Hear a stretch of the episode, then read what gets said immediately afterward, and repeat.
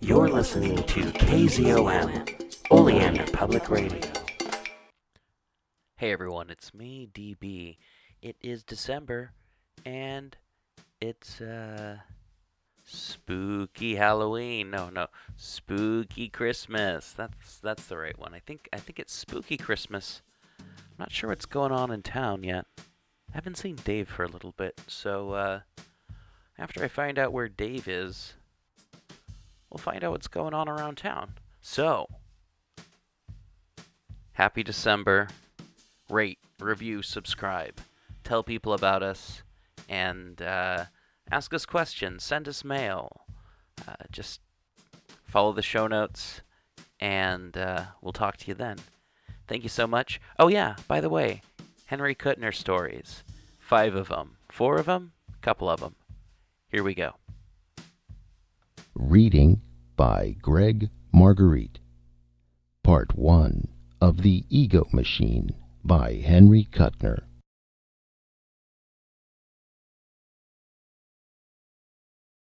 When a slightly mad robot, drunk on AC, wants you to join an experiment in optimum ecology, don't do it. After all, who wants to argue like Disraeli or live like Ivan the Terrible? Chapter 1 Nicholas Martin looked up at the robot across the desk. "I'm not going to ask you what you want," he said in a low, restrained voice. "I already know. Just go away and tell St. Cyr I approve. Tell him I think it's wonderful putting a robot in the picture. We've had everything else by now except the Rockettes. But clearly a quiet little play about Christmas among the Portuguese fishermen on the Florida coast must have a robot. Only why not six robots? Tell him I suggest a baker's dozen. Go away." "Was your mother's name Helena Glinska?" the robot asked. "It was not," Martin said. "Ah, then she must have been the great hairy one," the robot murmured. Martin took his feet off the desk and sat up slowly. "It's quite all right," the robot said hastily. You've been chosen for an ecological experiment, that's all. But it won't hurt. Robots are perfectly normal life forms where I come from, so you needn't "Shut up," Martin said. Robot, indeed. You you bit player. This time St. Cyr has gone too far. He began to shake slightly all over, with some repressed but strong emotion. The intercom box on the desk caught his eye, and he stabbed a finger at one of the switches. "Get me Miss Ashby. Right away." "I'm so sorry," the robot said apologetically. "Have I made a mistake?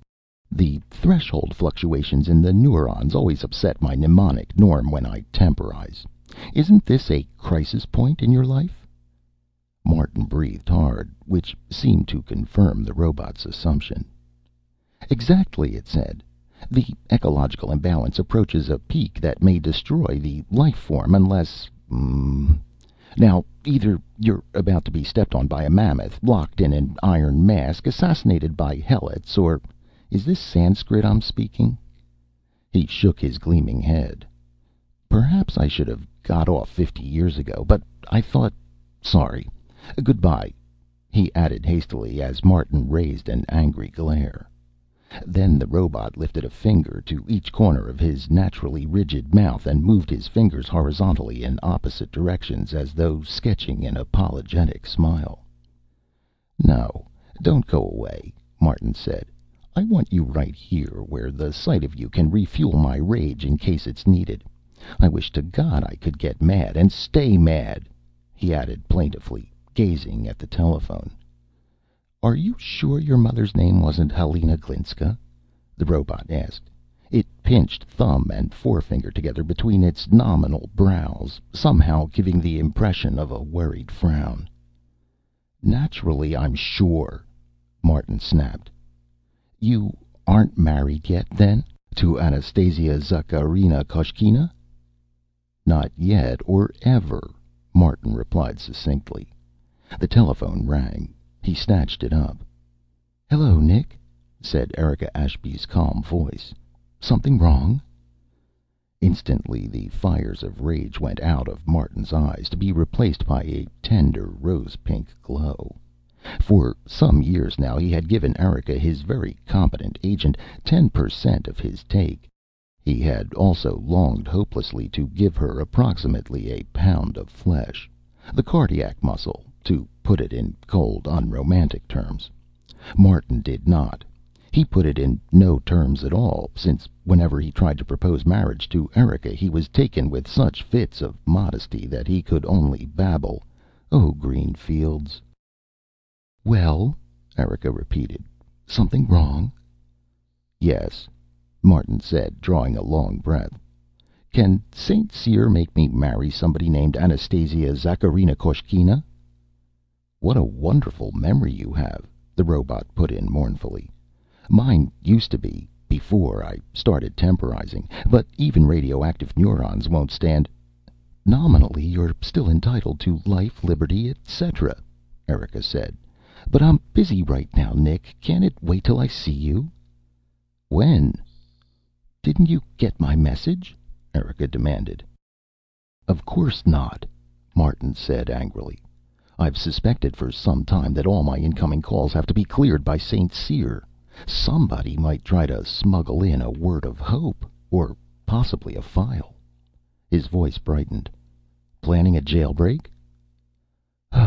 "This is outrageous," Erika said. "Some day St. Cyr is going to go too far." "Not while he's got DeeDee behind him," Martin said gloomily. Summit Studios would sooner have made a film promoting atheism than offend their top box office star, DeeDee Fleming. Even Tolliver Watt, who owned Summit lock, stock and barrel, spent wakeful nights because St. Cyr refused to let the lovely DeeDee sign a long term contract. "Nevertheless, Watt's no fool," Erika said. "I still think we could get him to give you a contract release if we could make him realize what a rotten investment you are. There isn't much time, though." "Why not?" "I told you oh, of course you don't know. He's leaving for Paris tomorrow morning." Martin moaned. "Then I'm doomed," he said. "They'll pick up my option automatically next week and I'll never draw a free breath again. Erika, do something!" "I'm going to," Erika said. "That's exactly what I want to see you about. Ah," she added suddenly. "Now I understand why St. Cyr stopped my message. He was afraid. Nick, do you know what we've got to do?" "See what?" Nick hazarded unhappily. "But Erika " see Watt alone," Erika amplified. "Not if St. Cyr can help it," Nick reminded her.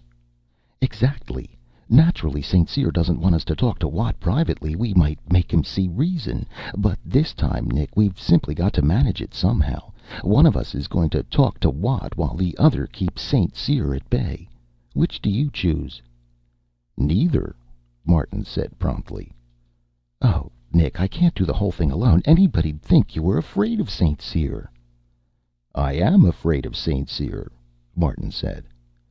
"Nonsense! What could he actually do to you?" "He could terrorize me. He does it all the time, Erika. He says I'm indoctrinating beautifully. Doesn't it make your blood run cold? Look at all the other writers he's indoctrinated." "I know. I saw one of them on Main Street last week, delving into garbage cans. Do you want to end up that way? Then stand up for your rights." "Ah," said the robot, wisely nodding. "Just as I thought. A crisis point." "Shut up," Martin said. "No, not you, Erika. I'm sorry." "So am I," Erika said tartly. "For a moment I thought you'd acquired a backbone." "If I were somebody like Hemingway " Martin began in a miserable voice. "Did you say Hemingway?" the robot inquired. "Is this the Kinsey Hemingway era? Then I must be right. You're Nicholas Martin, the next subject. Martin, Martin lemme see oh, yes, the Disraeli type, that's it." He rubbed his forehead with a grating sound. "Oh, my poor neuron thresholds. Now I remember." "Nick, can you hear me?" Erika's voice inquired. "I'm coming over there right away. Brace yourself. We're going to beard St. Cyr in his den and convince Watt you'll never make a good screen writer. Now " "But St. Cyr won't ever admit that, Martin cried. He doesn't know the meaning of the word failure. He says so. He's going to make me into a screen writer or kill me. "Remember what happened to Ed Cassidy?" Erika reminded him grimly. "St. Cyr didn't make him into a screen writer." "True. Poor old Ed," Martin said with a shiver. "All right, then. I'm on my way. Anything else?" "Yes," Martin cried, drawing a deep breath. "Yes, there is. I love you madly." But the words never got past his glottis. Opening and closing his mouth noiselessly, the cowardly playwright finally clenched his teeth and tried again. A faint, hopeless squeak vibrated the telephone's disk. Martin let his shoulders slump hopelessly. It was clear he could never propose to anybody, not even a harmless telephone. "Did you say something?" Erika asked. "Well, good by, then." "Wait a minute," Martin said, his eyes suddenly falling once more upon the robot. Speechless on one subject only, he went on rapidly. "I forgot to tell you. Watt and the nest fouling St. Cyr have just hired a mock up phony robot to play in Angelina Noel." But the line was dead. "I'm not a phony," the robot said, hurt. Martin fell back in his chair and stared at his guest with dull, hopeless eyes. "Neither was King Kong," he remarked. Don't start feeding me some line St. Cyr told you to pull. I know he's trying to break my nerve. He'll probably do it, too. Look what he's done to my play already. Why Fred Waring? I don't mind Fred Waring in his proper place. There he's fine. But not in Angelina Noel. Not as the Portuguese captain of a fishing boat manned by his entire band, accompanied by Dan Dailey singing Napoli to DeeDee Fleming in A Mermaid's Tale. Self stunned by this recapitulation, Martin put his arms on the desk, his head in his hands, and to his horror found himself giggling. The telephone rang. Martin groped for the instrument without rising from his semi recumbent position. "Who?" he asked shakily. "Who? St. Cyr?" A hoarse bellow came over the wire. Martin sat bolt upright, seizing the phone desperately with both hands. "Listen!" He cried. "Will you let me finish what I'm going to say, just for once?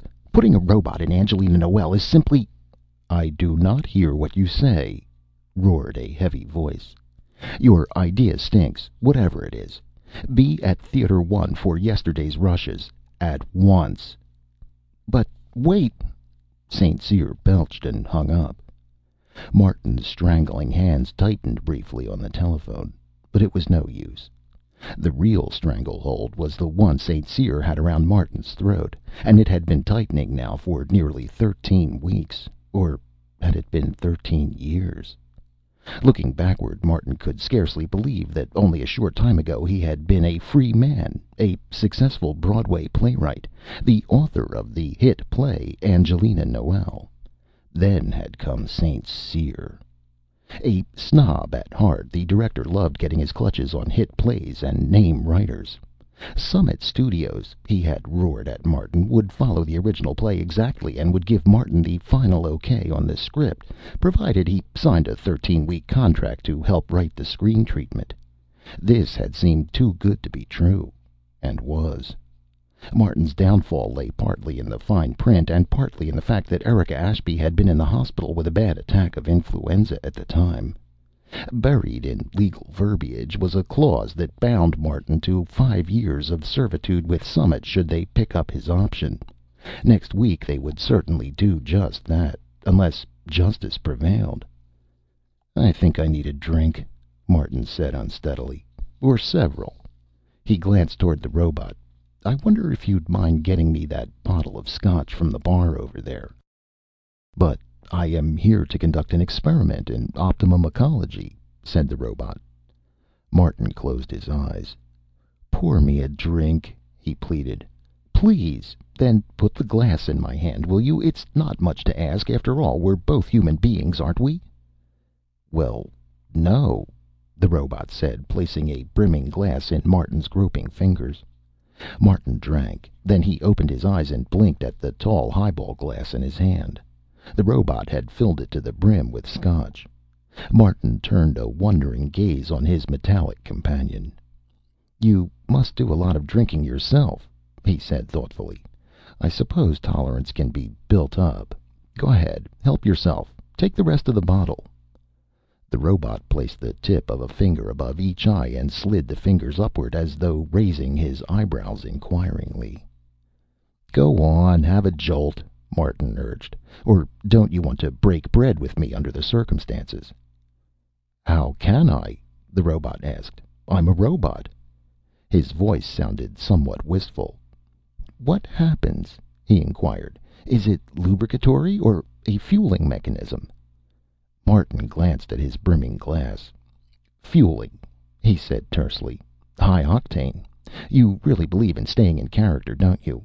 Why not " "Oh, the principle of irritation," the robot interrupted. "I see. Just like fermented mammoth's milk." Martin choked. "Have you ever drunk fermented mammoth's milk?" he inquired. "How could I?" the robot asked. "But I've seen it done." He drew a straight line vertically upward between his invisible eyebrows, managing to look wistful. "Of course, my world is perfectly functional and functionally perfect, but I can't help finding temporalizing a fascinat " He broke off. "I'm wasting time space. Uh now, Mr. Martin, would you be willing to " "Oh, have a drink," Martin said. "I feel hospitable. Go ahead, indulge me, will you? My pleasures are few, and I've got to go to be terrorized in a minute, anyhow. If you can't get that mask off, I'll send for a straw. You can step out of character long enough for one jolt, can't you?" "I'd like to try it," the robot said pensively. "Ever since I noticed the effect fermented mammoth's milk had on the boys, it's been on my mind, rather. Quite easy for a human, of course. Technically, it's simple enough. I see now the irritation just increases the frequency of the brain's kappa waves, as with boosted voltage. But since electrical voltage never existed in pre robot times " "It did," Martin said, taking another drink. "I mean, it does. What do you call that? A mammoth?" He indicated the desk lamp. The robot's jaws dropped. "That?" He asked in blank amazement. "Why why then all those telephone poles and dynamos and lighting equipment I noticed in this era are powered by electricity?" "What did you think they were powered by?" Martin asked coldly. "Slaves," the robot said, examining the lamp. He switched it on, blinked, and then unscrewed the bulb. "Voltage, you say?" "Don't be a fool," Martin said. "You're overplaying your part. I've got to get going in a minute. Do you want a jolt or don't you?" "Well," the robot said, "I don't want to seem unsociable. This ought to work." So saying, he stuck his finger in the lamp socket. There was a brief crackling flash. The robot withdrew his finger. He said, and swayed slightly.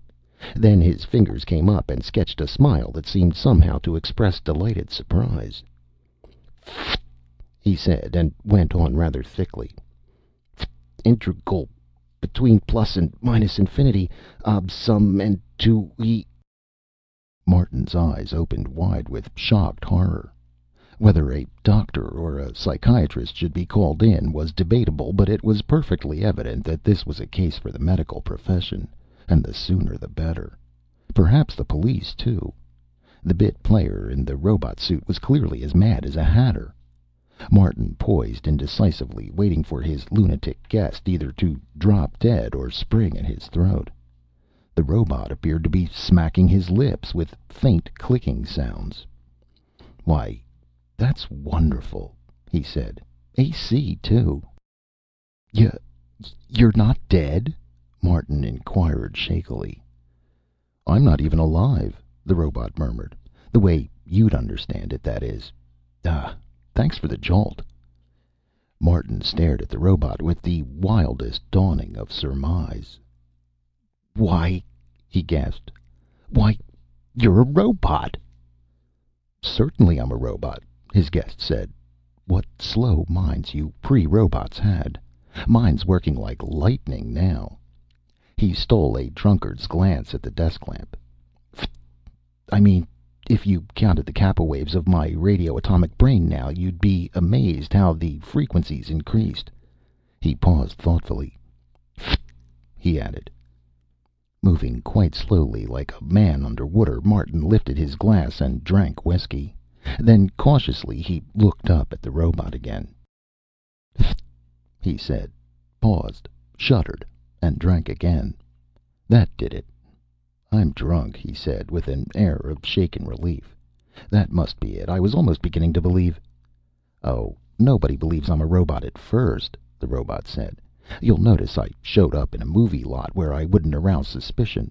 I'll appear to Ivan Vassilovich in an alchemist's lab, and he'll jump to the conclusive that I'm an automaton which, of course, I am. Then there's Uigher on my list. I'll appear to him in a shaman's hut, and he'll assume I'm a devil. A matter of ecological logic." "Then you're a devil?" Martin inquired, seizing on the only plausible solution. "No, no, no. I'm a robot. Don't you understand anything?" "I don't even know who I am now," Martin said. "For all I know, I'm a faun and you're a human child. I don't think this Scotch is doing me as much good as I'd " "Your name is Nicholas Martin," the robot said patiently, "and mine is ENIAC." "ENIAC?" "ENIAC," the robot corrected, capitalizing. "ENIAC Gamma the Ninety Third." So saying, he unslung a sack from his metallic shoulder and began to rummage out length upon length of what looked like red silk ribbon with a curious metallic luster. After approximately a quarter of a mile of it had appeared, a crystal football helmet emerged, attached to its end.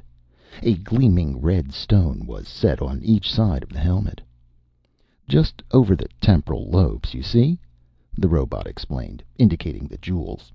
"Now you just set it on your head like this." "Oh, no, I don't," Martin said, withdrawing his head with the utmost rapidity. "Neither do you, my friend. What's the idea? I don't like the looks of that gimmick. I particularly don't like those two red garnets on the sides. They look like eyes." "Those are artificial eclogite," the robot assured him. "They simply have a high dielectric constant. It's merely a matter of altering the normal thresholds of the neuron memory circuits. All thinking is based on memory, you know. The strength of your associations, the emotional indices of your memories, channel your actions and decisions, and the ecologizer simply changes the voltage of your brain so the thresholds are altered." "Is that all it does?" Martin asked suspiciously. "Well, now," the robot said with a slight air of evasion, "I didn't intend to mention it, but since you ask, it also imposes the master matrix of your character type. But since that's the prototype of your character in the first place, it will simply enable you to make the most of your potential ability, hereditary and acquired. It will make you react to your environment in the way that best assures your survival." "Not me, it won't," Martin said firmly because you aren't going to put that thing on my head." The robot sketched a puzzled frown. "Oh," he said after a pause. "I haven't explained yet, have I? It's very simple. Would you be willing to take part in a valuable socio cultural experiment for the benefit of all mankind?" "No," Martin said. "But you don't know what it is yet," the robot said plaintively. "You'll be the only one to refuse after I've explained everything thoroughly. By the way, can you understand me all right?" Martin laughed hollowly. "Natch," he said. "Good," the robot said, relieved. "That may be one trouble with my memory. I had to record so many languages before I could temporalize. Sanskrit's very simple, but medieval Russian's confusing, and as for Uighur However, the purpose of this experiment is to promote the most successful pro survival relationship between man and his environment. Instant adaptation is what we're aiming at, and we hope to get it by minimizing the differential between individual and environment. In other words, the right reaction at the right time. Understand?" "Of course not," Martin said. "What nonsense you talk." "There are," the robot said rather wearily, "only a limited number of character matrices possible, depending first on the arrangement of the genes within the chromosomes, and later upon environmental additions. Since environments tend to repeat like societies, you know an organizational pattern isn't hard to lay out along the Kaldekooz time scale. You follow me so far?" "By the Kaldekooz time scale, yes," Martin said. I was always lucid, the robot remarked a little vainly, nourishing a swirl of red ribbon. "Keep that thing away from me," Martin complained. "Drunk I may be, but I have no intention of sticking my neck out that far." "Of course you'll do it," the robot said firmly. "Nobody's ever refused yet. And don't bicker with me or you'll get me confused and I'll have to take another jolt of voltage. Then there's no telling how confused I'll be. My memory gives me enough trouble when I temporalize. Time travel always raises the synaptic delay threshold. But the trouble is, it's so variable. That's why I got you mixed up with Ivan at first, but I don't visit him till after I've seen you.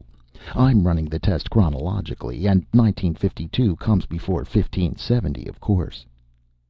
"It doesn't," Martin said, tilting the glass to his lips.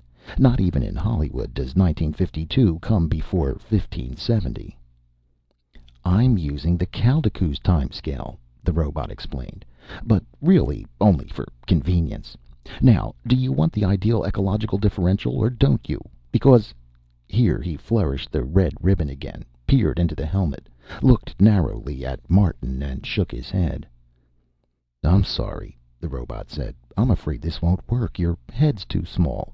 Not enough brain room, I suppose. This helmet's for an eight and a half head, and yours is much too " "My head is eight and a half," Martin protested with dignity. "Can't be," the robot said cunningly. "If it were, the helmet would fit, and it doesn't. Too big." "It does fit," Martin said. "That's the trouble with arguing with pre robot species," ENIAC said, as to himself. "Low, brutish, unreasoning. No wonder, when their heads are so small." "Now, Mr. Martin," he spoke as though to a small, stupid, stubborn child, "try to understand. This helmet's size eight and a half. Your head is unfortunately so very small that the helmet wouldn't fit." "Blast it!" cried the infuriated Martin, caution quite lost between Scotch and annoyance. "It does fit. Look here!" Recklessly he snatched the helmet and clapped it firmly on his head. "It fits perfectly." "I erred," the robot acknowledged, with such a gleam in his eye that Martin, suddenly conscious of his rashness, jerked the helmet from his head and dropped it on the desk. ENIAC quietly picked it up and put it back into his sack, stuffing the red ribbon in after it with rapid motions. Martin watched, baffled, until ENIAC had finished, gathered together the mouth of the sack, swung it on his shoulder again, and turned toward the door. "Good by," the robot said. "And thank you." "For what?" Martin demanded. "For your cooperation," the robot said. "I won't cooperate," Martin told him flatly. "It's no use. Whatever fool treatment it is you're selling, I'm not going to " "Oh, you've already had the ecology treatment," ENIAC replied blandly. "I'll be back tonight to renew the charge. It lasts only twelve hours." "What?" ENIAC moved his forefingers outward from the corners of his mouth, sketching a polite smile. Then he stepped through the door and closed it behind him. Martin made a faint squealing sound, like a stuck but gagged pig. Something was happening inside his head. Chapter Two Nicholas Martin felt like a man suddenly thrust under an ice cold shower. No, not cold. Steaming hot. Perfumed, too.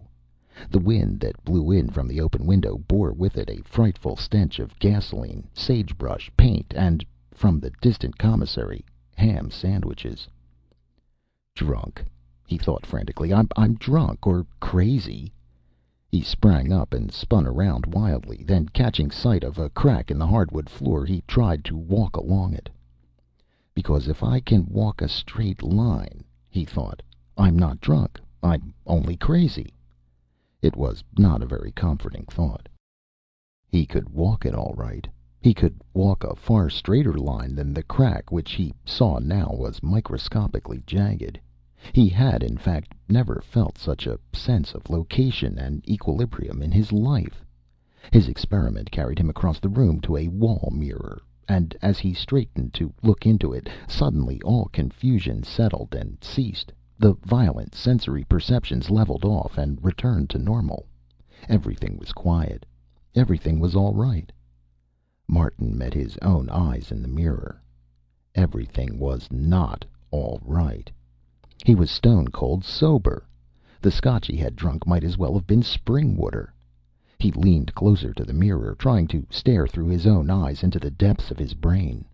For something extremely odd was happening in there. All over his brain tiny shutters were beginning to move, some sliding up till only a narrow crack remained, through which the beady little eyes of neurons could be seen peeping, some sliding down with faint crashes, revealing the agile, spidery forms of still other neurons scuttling for cover. Altered thresholds changing the yes and no reaction time of the memory circuits, with their key emotional indices and associations. Huh. The robot. Martin's head swung toward the closed office door, but he made no further move. The look of blank panic on his face, very slowly, quite unconsciously, began to change. The robot could wait. Automatically, Martin raised his hand as though to adjust an invisible monocle. Behind him, the telephone began to ring. Martin glanced at it. His lips curved into an insolent smile. Flicking dust from his lapel with a suave gesture, Martin picked up the telephone. He said nothing. There was a long silence. Then a hoarse voice shouted: "Hello, hello, hello! Are you there? You, Martin!" Martin said absolutely nothing at all. "You keep me waiting?" the voice bellowed. "Me, St. Cyr? Now jump! The rushes are Martin, do you hear me?" Martin gently laid down the receiver on the desk. He turned again toward the mirror, regarded himself critically, frowned. "Dreary," he murmured. "Distinctly dreary. I wonder why I ever bought this necktie." The softly bellowing telephone distracted him.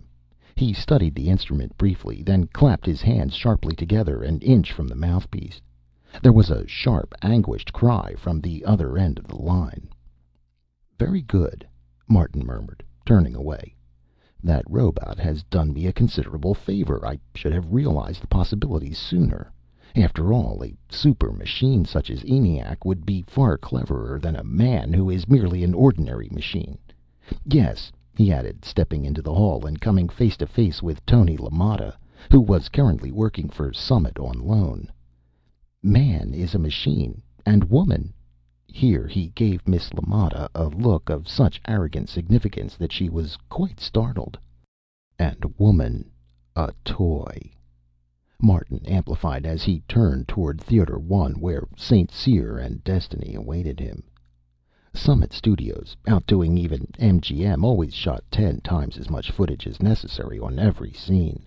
At the beginning of each shooting day this confusing mass of celluloid was shown in St. Cyr's private projection theater, a small but luxurious domed room furnished with lieback chairs and every other convenience, though no screen was visible until you looked up. Then you saw it on the ceiling.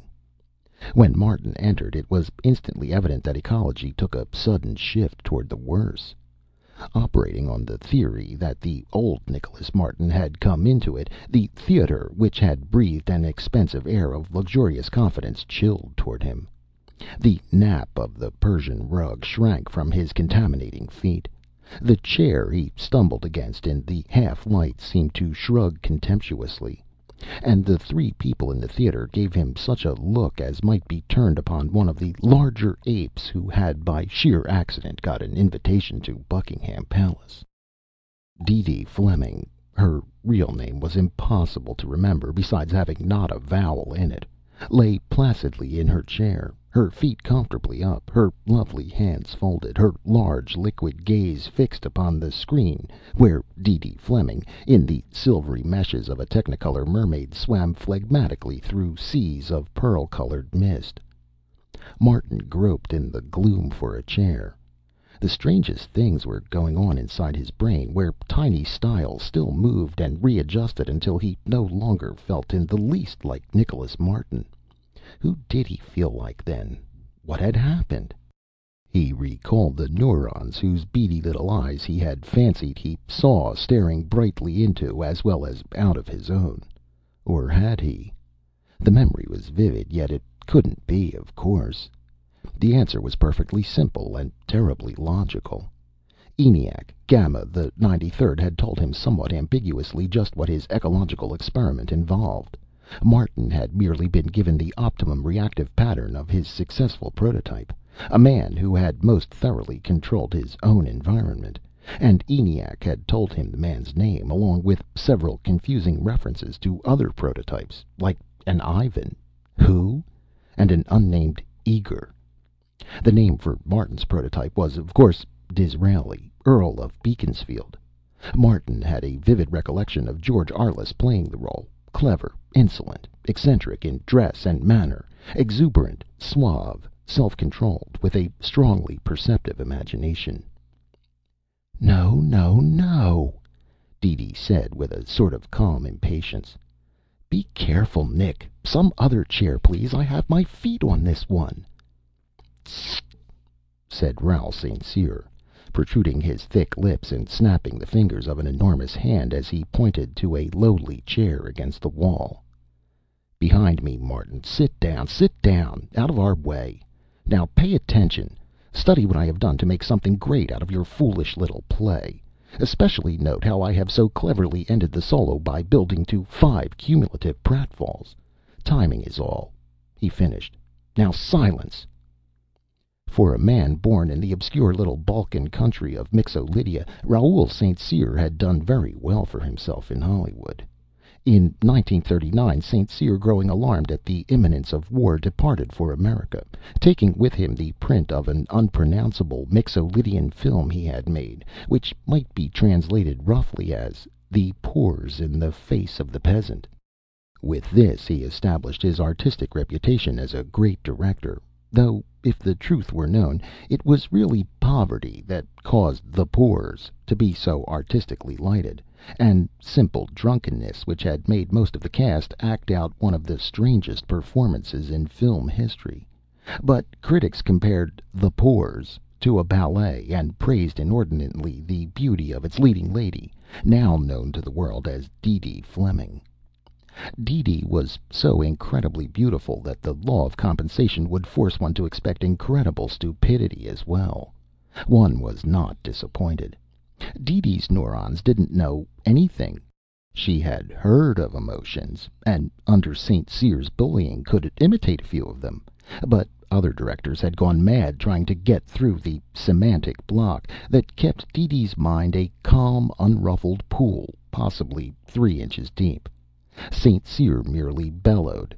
This simple, primordial approach seemed to be the only one that made sense to Summit's great investment and top star. With this whip hand over the beautiful and brainless DeeDee, St. Cyr quickly rose to the top in Hollywood. He had undoubted talent. He could make one picture very well indeed. He had made it twenty times already, each time starring DeeDee, and each time perfecting his own feudalistic production unit. Whenever anyone disagreed with St. Cyr, he had only to threaten to go over to MGM and take the obedient DeeDee with him for he had never allowed her to sign a long term contract, and she worked only on a picture to picture basis. Even Tolliver Watt knuckled under when St. Cyr voiced the threat of removing DeeDee. "Sit down, Martin," Tolliver Watt said. He was a tall, lean, hatchet faced man who looked like a horse being starved because he was too proud to eat hay. With calm, detached omnipotence he inclined his gray shot head a millimeter, while a faintly pained expression passed fleetingly across his face. "Highball, please," he said. A white clad waiter appeared noiselessly from nowhere and glided forward with a tray. It was at this point that Martin felt the last stiles readjust in his brain, and entirely on impulse he reached out and took the frosted highball glass from the tray. Without observing this, the waiter glided on and presented Watt with a gleaming salver full of nothing. Watt and the waiter regarded the tray. Then their eyes met. There was a brief silence. "Here," Martin said, replacing the glass. "Much too weak. Get me another, please. I'm reorienting toward a new phase, which means a different optimum," he explained to the puzzled Watt as he readjusted a chair beside the great man and dropped into it. Odd that he had never before felt at ease during rushes. Right now he felt fine, perfectly at ease, relaxed. "Scotch and soda for Mr. Martin," Watt said calmly. "And another for me." "So so so so now we begin!" St. Cyr cried impatiently. He spoke into a hand microphone.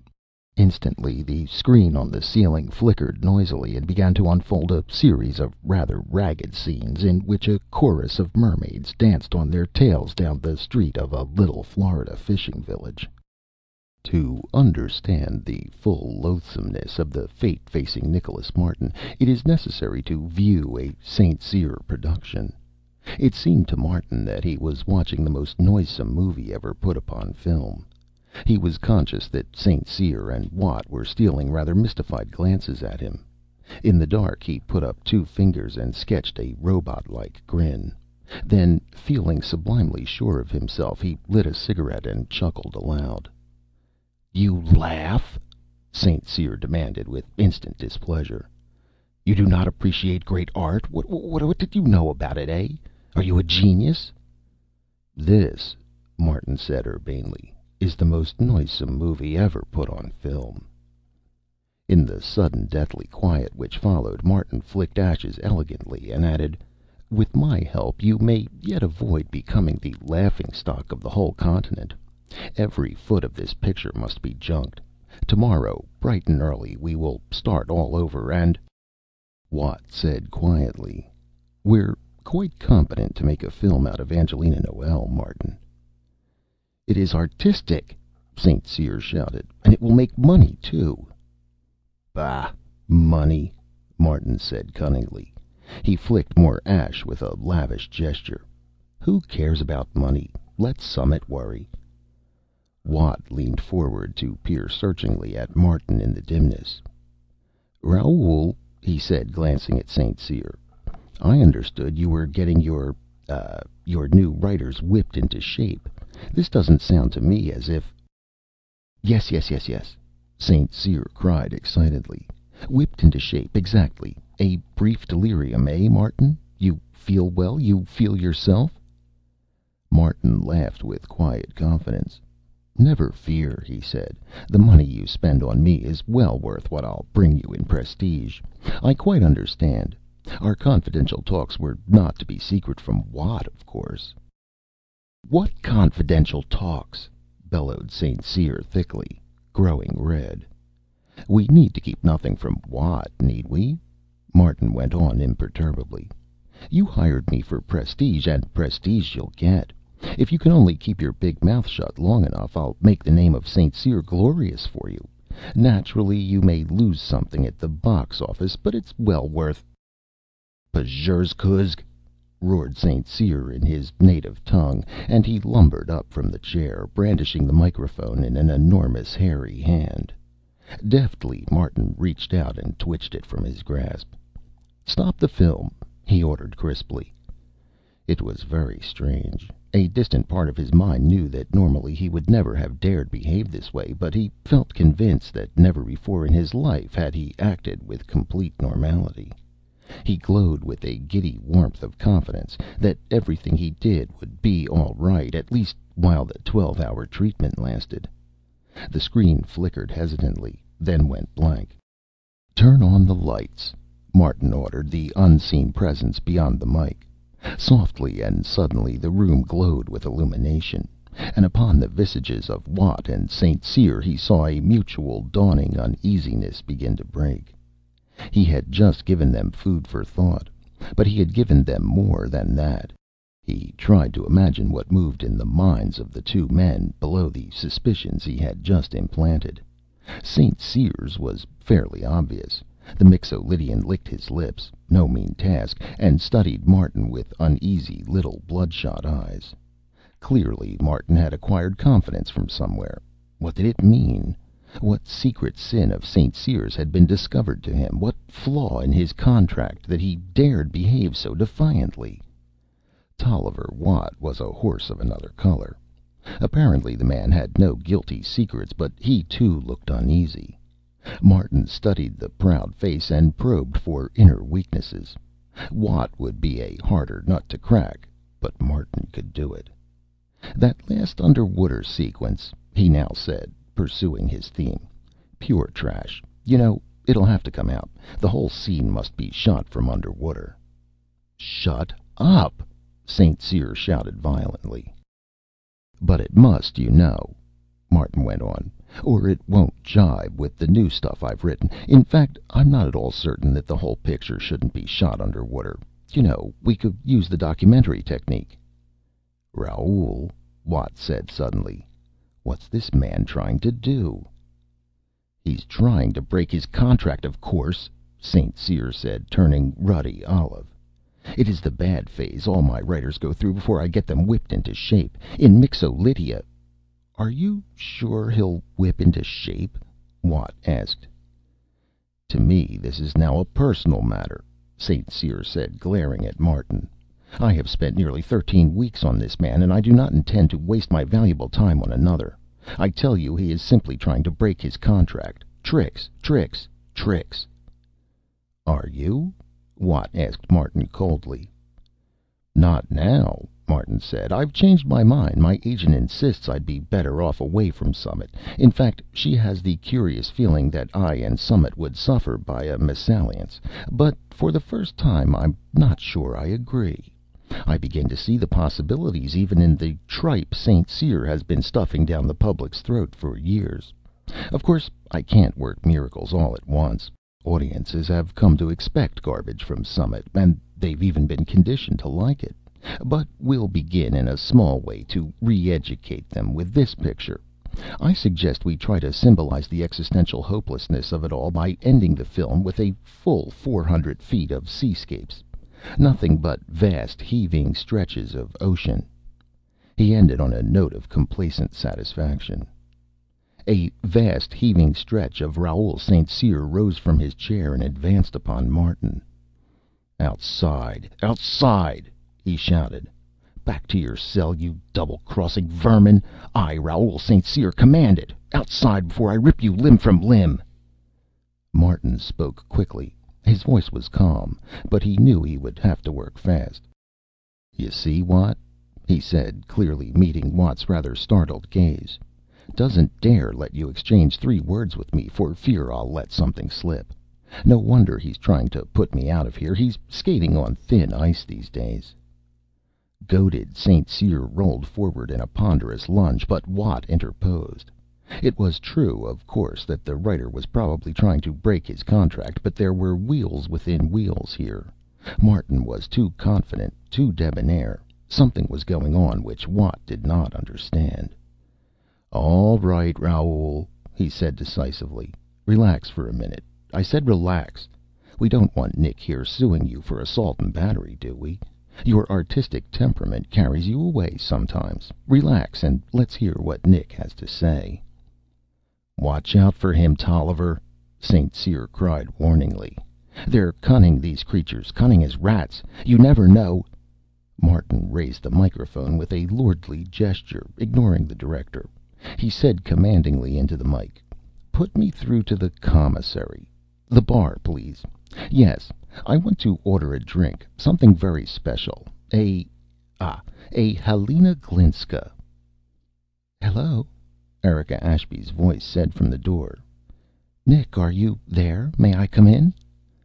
The sound of her voice sent delicious chills rushing up and down Martin's spine.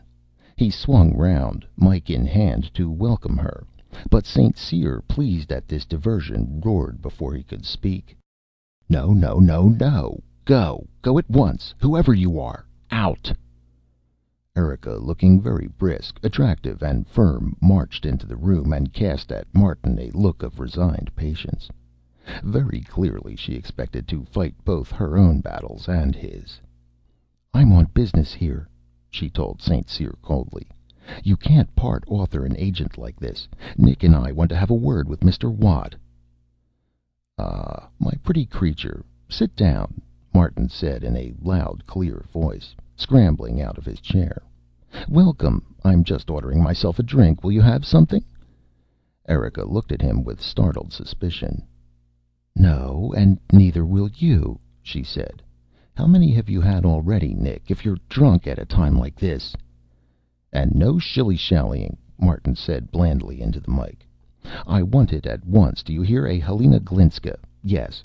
Perhaps you don't know it. Then listen carefully. Take the largest Napoleon you've got. If you haven't a big one, a small punch bowl will do. Fill it half full with ice cold ale. Got that? And three jiggers of crème de menthe. "Nick, are you mad?"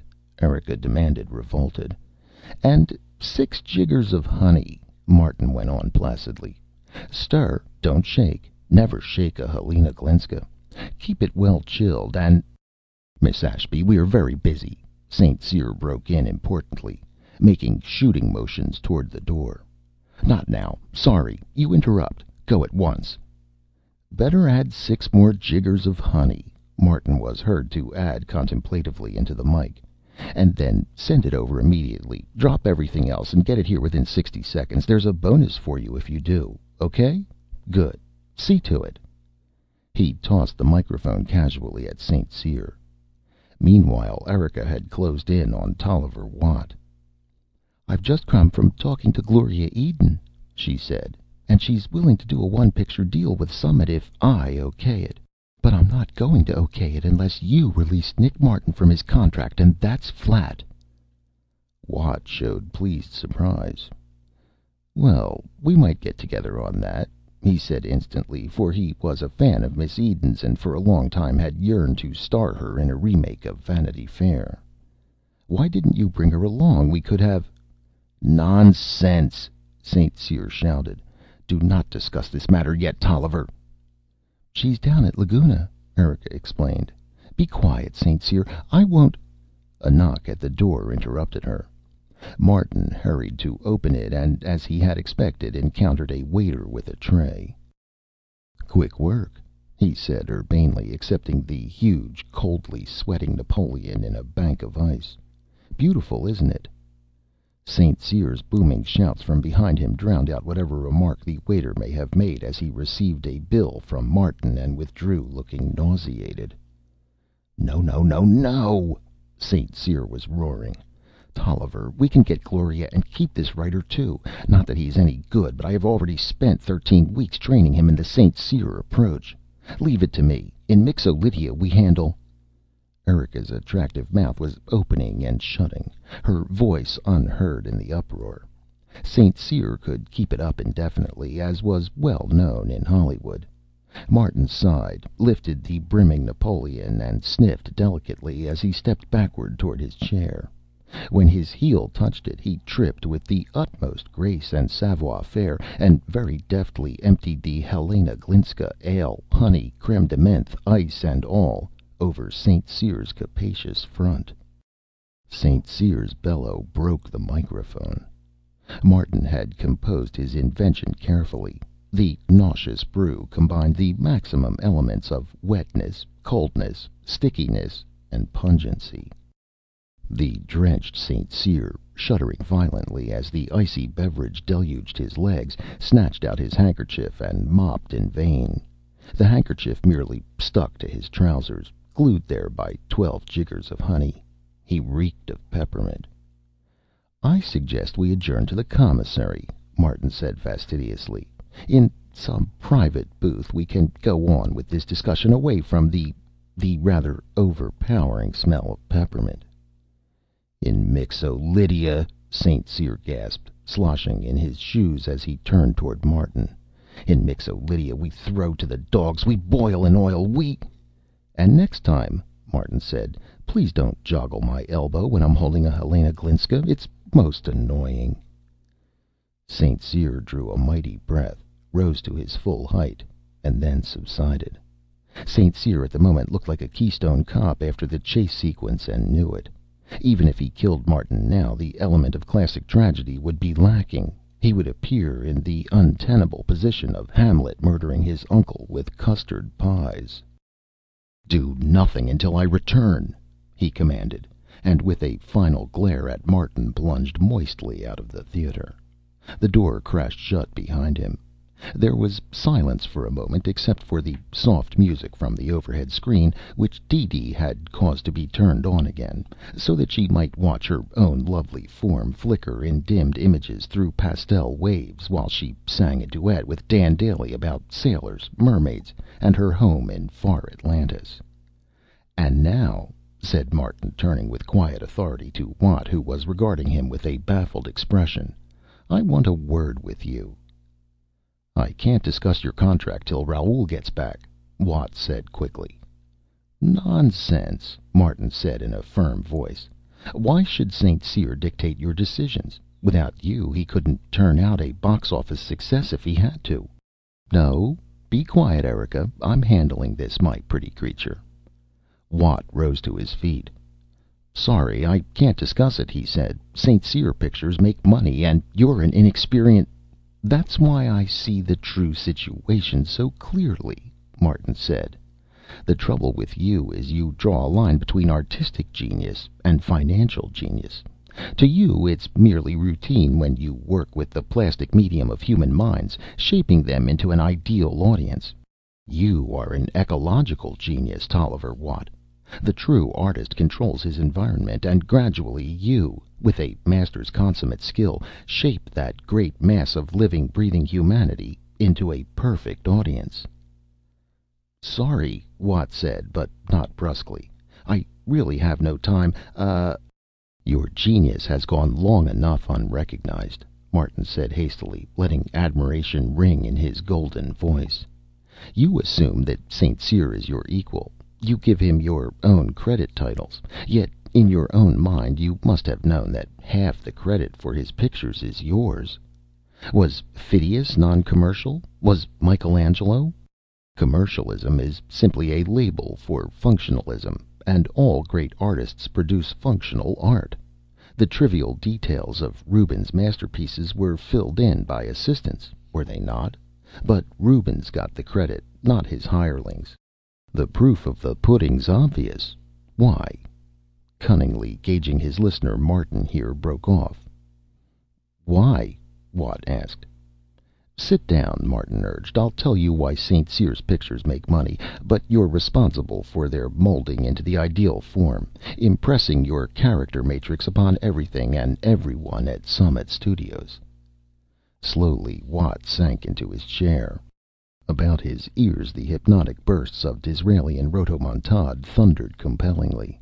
For Martin had the man hooked.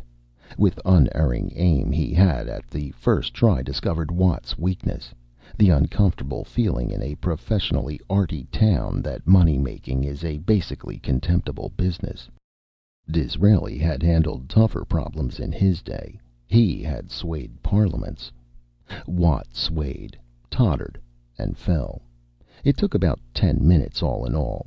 By the end of that time, dizzy with eloquent praise of his economic ability, Watt had realized that while St. Cyr might be an artistic genius, he had no business interfering in the plans of an economic genius. Nobody told Watt what to do when economics were concerned. "You have the broad vision that can balance all possibilities and show the right path with perfect clarity," Martin said glibly. "Very well. You wish Eden. You feel, do you not, that I am unsuitable material? Only geniuses can change their plans with instantaneous speed. When will my contract release be ready?" "What?" said Watt in a swimming, glorious daze. "Oh, of course. Hm. Your contract release. Well, now " "St. Cyr would stubbornly cling to past errors until Summit goes broke," Martin pointed out. Only a genius like Tolliver Watt strikes when the iron is hot, when he sees a chance to exchange failure for success, a Martin for an Eden." "Hm," Watt said. "Yes. Very well, then." His long face grew shrewd. "Very well. You get your release after I've signed Eden." "There you put your finger on the heart of the matter," Martin approved, after a brief moment of somewhat dashed thought. Miss Eden is still undecided. If you left the transaction to somebody like St. Cyr, say, it would be botched. Erika, you have your car here. How quickly could you drive Tolliver Watt to Laguna? He's the only person with the skill to handle this situation." "What situ oh, yes, of course, Nick. We could start right away." "But " Watt said. The Disraeli matrix swept on into oratorical periods that made the walls ring. The golden tongue played arpeggios with logic. "I see," the dazed Watt murmured, allowing himself to be shepherded toward the door. "Yes, yes, of course. Then suppose you drop over to my place tonight, Martin. After I get the Eden signature, I'll have your release prepared. Hm functional genius." His voice fell to a low, crooning mutter, and he moved quietly out of the door. Martin laid a hand on Erika's arm as she followed him. "Wait a second," he said. "Keep him away from the studio until we get the release. St. Cyr can still outshout me any time. But he's hooked. We " "Nick," Erika said, looking searchingly into his face. "What's happened?" "Tell you tonight," Martin said hastily, hearing a distant bellow that might be the voice of St. Cyr approaching. "When I have time I'm going to sweep you off your feet. Do you know that I've worshipped you from afar all my life? But right now get Watt out of the way. Hurry." Erika cast a glance of amazed bewilderment at him as he thrust her out of the door. Martin thought there was a certain element of pleasure in the surprise. "Where is Tolliver?" The loud, annoyed roar of St. Cyr made Martin wince. The director was displeased, it appeared, because only in costumes could a pair of trousers be found large enough to fit him. He took it as a personal affront. "What have you done with Tolliver?" he bellowed. "Louder, please," Martin said insolently. "I can't hear you." "DeeDee!" St. Cyr shouted, whirling toward the lovely star who hadn't stirred from her rapturous admiration of DeeDee in technicolor overhead. "Where is Tolliver?" Martin started. He had quite forgotten DeeDee. "You don't know, do you, DeeDee?" he prompted quickly. "Shut up!" St. Cyr snapped. "Answer me, you!" He added a brisk polysyllable in Mixo Lydian. With the desired effect. DeeDee wrinkled her flawless brow. "Tolliver went away, I think. I've got it mixed up with the picture. He went home to meet Nick Martin, didn't he?" "See?" Martin interrupted, relieved. "No use expecting DeeDee to " "But Martin is here!" St. Cyr shouted. "Think! Think!" "Was the contract release in the rushes?" DeeDee asked vaguely. "A contract release!" St. Cyr roared. "What is this? Never will I permit it! Never, never, never! DeeDee, answer me! Where has Watt gone?" "He went somewhere with that agent," DeeDee said. "Or was that in the rushes, too?" "But where? Where? Where?"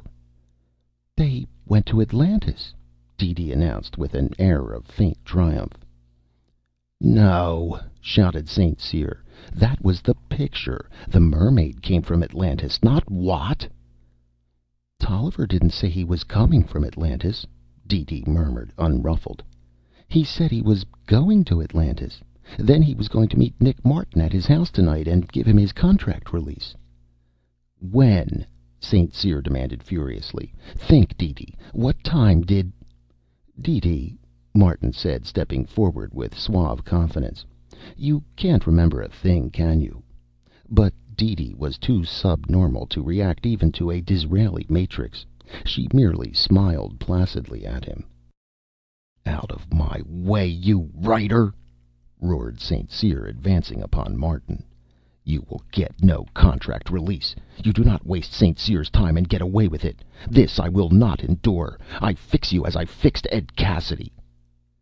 Martin drew himself up and froze St. Cyr with an insolent smile. His hand toyed with an imaginary monocle. Golden periods were hanging at the end of his tongue. There only remained to hypnotize St. Cyr as he had hypnotized Watt. He drew a deep breath to unleash the floods of his eloquence. And St. Cyr, also too subhuman to be impressed by urbanity, hit Martin a clout on the jaw. It could never have happened in the British Parliament.